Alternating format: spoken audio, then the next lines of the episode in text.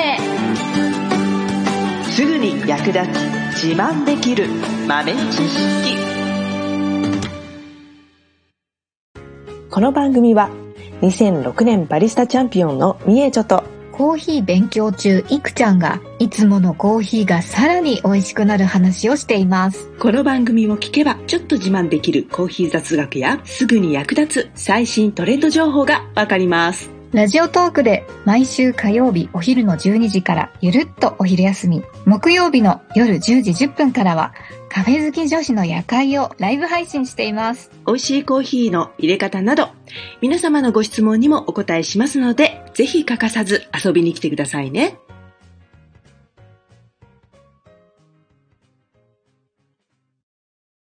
メイチュ先生、はい。あの、この間、うんランキングあったじゃないですか。あの、コーヒーの、うんえっ、と、生産国うんランキングはいはいはいありましたよね。はいあれが結構面白かったんですけど、うんあれあれでいっぱいこう作ったコーヒーは、うんまあ、世界のどこに行っちゃってるのかなっていうのがちょっと気になりました。ほうほうほうほう。そうですね。うんうん。ほとんどだってブラジルで作ってますからね。うんうんうんそんなにブラジルの人コーヒー飲まないよね。確かにね。そうですね。一応ね、その輸入している量ですね。総量で一番多いのは、まあなんとなく想像つくと思うんですけど、アメリカです。うーん。いや、まあ、やっぱりなって感じ。うん。そうですよね。まあ、うんうん国も大きいしね、人口もいるので。ね。で、スターバックスとかもあるし、うんうん、スターバックスの発祥の地ですからね。で、まあもちろん、そういう消費国、メジャーなところ、えっ、と、まあアメリカ、そしてドイツ、へーえー、そしてイタリア、へーうん。そして、えー日本が4番目ぐらいに輸入している量が多いそうなんですね。え、日本人めっちゃコーヒー飲んでるってことですね。うん、そうらしいですね。すごい。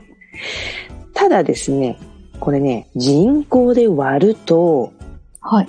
意外とそうでもなかったりするんですよ。あ、そうなんですか。うん。まあ、日本にしても、えーアメリカにしても人口は多いので、たくさん輸入していても、頭数で割ると、まあ、一人当たり平均1日3倍分ぐらいなんですね。うーん。で、これね、やっぱり輸入量を人口で割ったら、とてつもない量を飲んでいる国がいくつかあるんですよ。えー、そうなんですか。うん気になります。これがね、国名としてはルクセンブルクっていう国なんですが、それ国なんですね。そう、ええルクセンブルクっていうのは、あの、ヨーロッパの中にあるちっちゃい国なんだよね。どっかとどっかのどっかの間にある。ー。えー。で、なんでこんなことがあるかっていうと、まあ、そもそもその国に人口が少ないってことと、あとね、近隣の国の人が飲みに来るんですって。なぜ？そうなんだ。面白い。そう。多分ね、税制の問題みたいで、へー。パって日本よりも消費税とかが高いんですよ。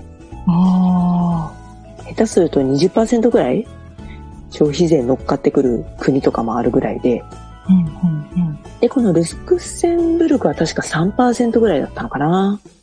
コーヒー豆は、まあ、あの、軽減税率っていうのがね、適用されているので、はい。なの、で、ね、ヨーロッパは地続きだから、ちょっと足伸ばして、隣の国で買った方が安上がり。え、面白い。うん、そういう図式が出来上がってますね。へー。そう。あとね、えー他には、まあフィンランド、スウェーデン、アイスランド、ノルウェー。このあたりがですね、まあ、北欧と言われる地域ですね。はい。うん。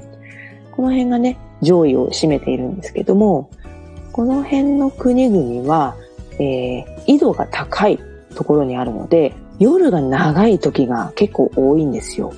ほうほうん、冬場特にねで。そうするとコーヒーを飲む機会が多いということになぜかなるらしくうん。そう。で、この辺りの国も昔からコーヒーの消費量は高いですね。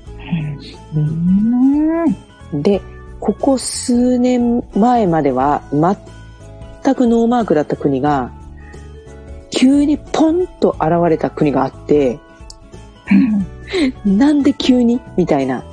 へえ。それが、ラオスっていう、まあ、アジアの国なんですね。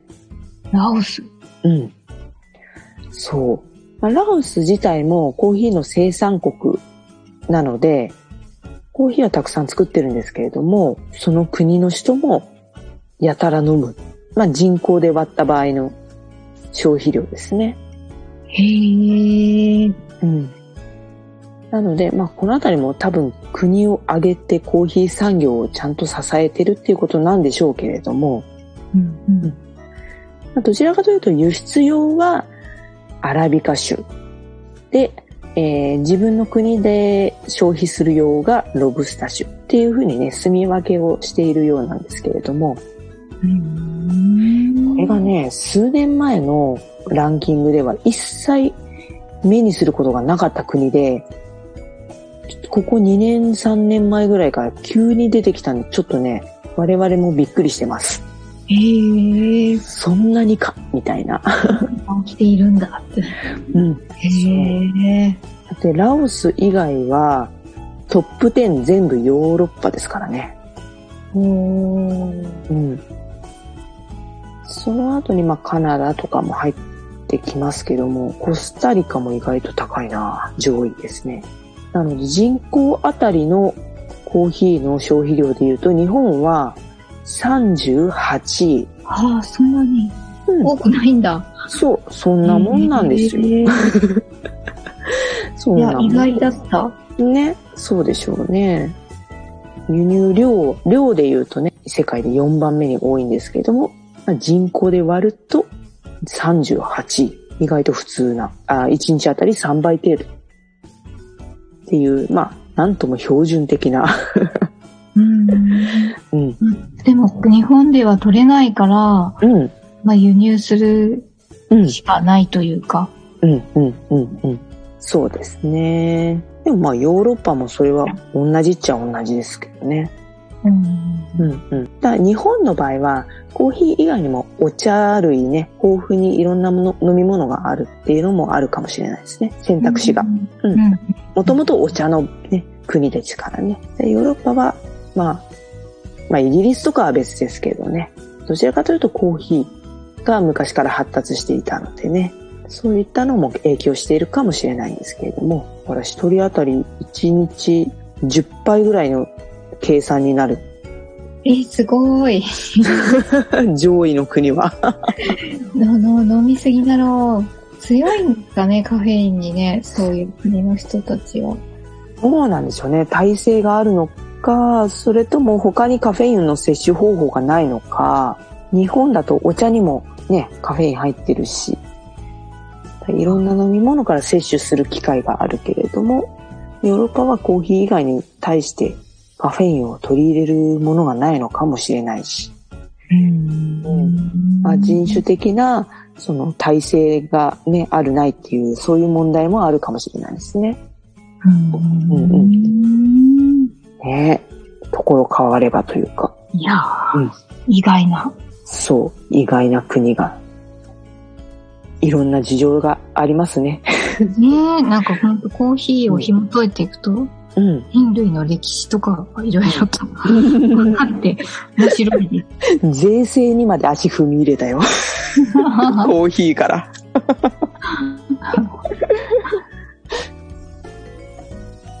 最後までお聞きいただきありがとうございました。あなたのコーヒーライフに少しでもお役に立てたら嬉しいです。ご質問やツッコミは、ラジオトークで受付中。毎週火曜日お昼12時から、ゆるっとお昼休み。木曜夜10時10分から、カフェ好き女子の夜会をライブ配信しています。ぜひ遊びに来てください。ではまた次回の配信でお会いしましょう。